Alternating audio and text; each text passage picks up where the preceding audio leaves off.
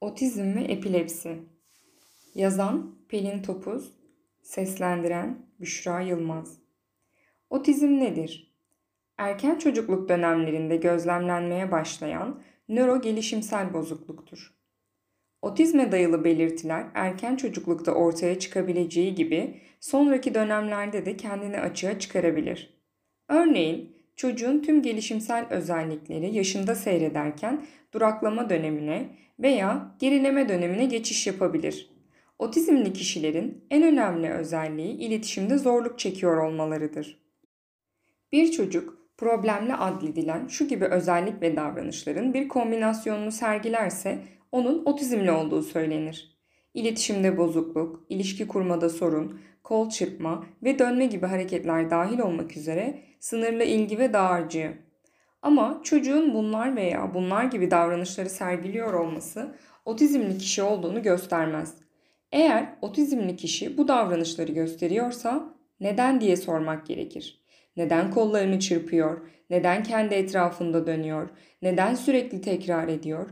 Bu tekrar ettiği şey yıllar önce gerçekleşen bir olaydı ve neden yeniden hatırladı? Neden konuşmuyor gibi soruların cevaplarını bulduğumuz zaman otizmli kişi ile doğru iletişimi kurarak adım adım ilerleyebilirsiniz. Ayrıca otizmli kişinin en iyi uzmanının anne ve baba olduğunu asla unutmayınız. Otizmli kişi diye bahsetmemin asıl sebebi otizmin sadece bir durum olduğunu vurgulamaktır. Tıpkı mutlu kişi, üzgün kişi, kafası karışık kişi vesaire gibidir.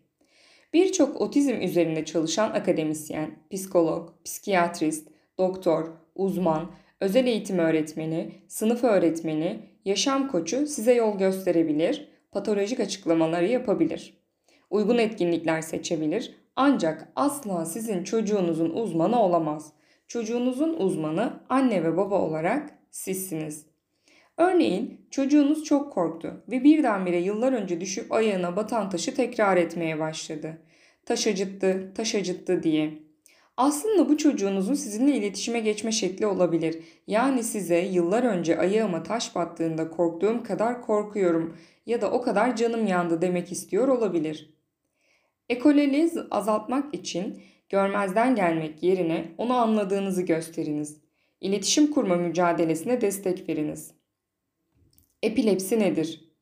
Epilepsi nöbeti ya da krizi beynin normal aktivitesinin sinir hücrelerinde geçici olarak meydana gelen anormal elektriksel aktivite sonucu bozulması ile oluşan klinik bir durumdur.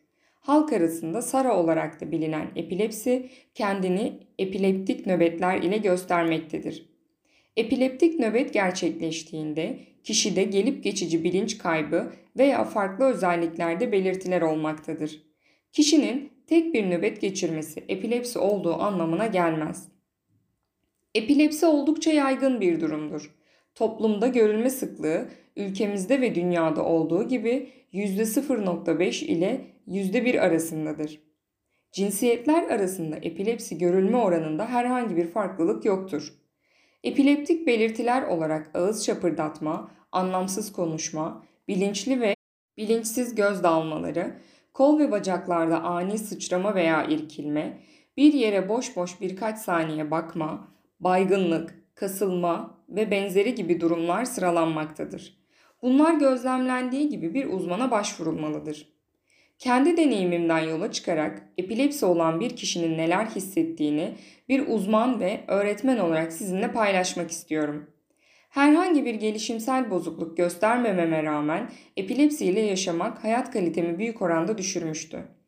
İlkokula gittiğim yıllarda göz dalmalarım sebebiyle sık sık konu kaçırmış, dersi dinlemediğim varsayıldığı için azarlanmıştım. Üstelik bu olanlara bir anlam veremiyor, düşündükçe kendi içime kapanıyordum.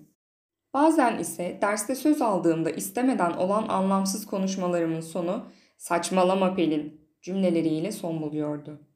Uykularda ani sıçramalar, kasılmalar sebebiyle içimde oluşan korku 16 yıl önceki Pelin için oldukça korkutucuydu. Kendimi bir türlü ifade edemediğimi ve bu yüzden ne kadar zorlandığımı dün gibi hatırlıyorum. Ne yazık ki anılarımızı hatırladığımız andaki olgunluğumuz ile değil, anın yaşandığı yaştaki hissimizle hatırlıyoruz. O dönemde arkadaşlarım okuduğu bir metni bir kere okuduğunda anlıyorsa Benim 4-5 kere okumam gerekiyordu. Tüm bunlar psikolojik zorlukları da beraberinde getirdi. Benim asıl uzmanım olan annem ve babam o dönemde teşhisim konmamış olsa da anlamam, iletişim kurmam, kendime güvenmem için çok mücadele verdi.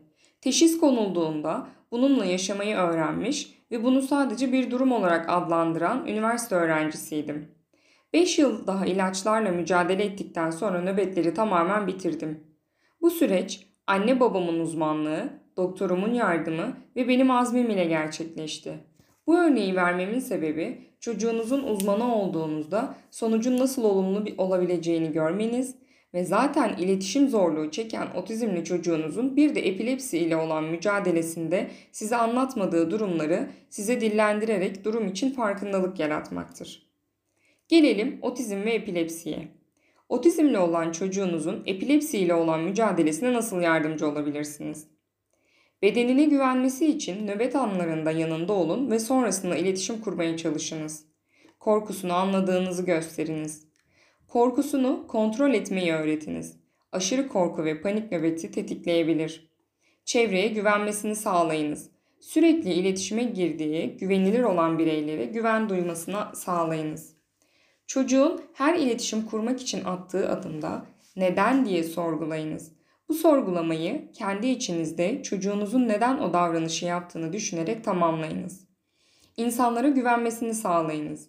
Burada bahsedilen güven herkese gitmesi değildir. Sadece yabancı insanların, örneğin yeni öğretmeni, iletişim kurma çabasından korkup krizlerini engellemektir. Güvenilir, sağlam ve açık olunuz.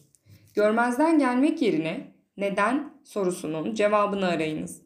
Görmezden geldiğiniz şeylerin çocuğunuzun iletişim kurmak için yaptığı davranışlardan olmadığına emin olunuz. Epilepsi nöbetlerini kamerayla kaydediniz. Günlükler tutunuz ve ilaçlarını düzenli olarak kullandırınız.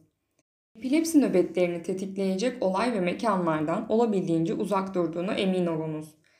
Epilepsi atlatılmaz değildir. Nöbetleri tamamen bitirebilir ve yaşam kalitesini artırabileceğinizi unutmayınız.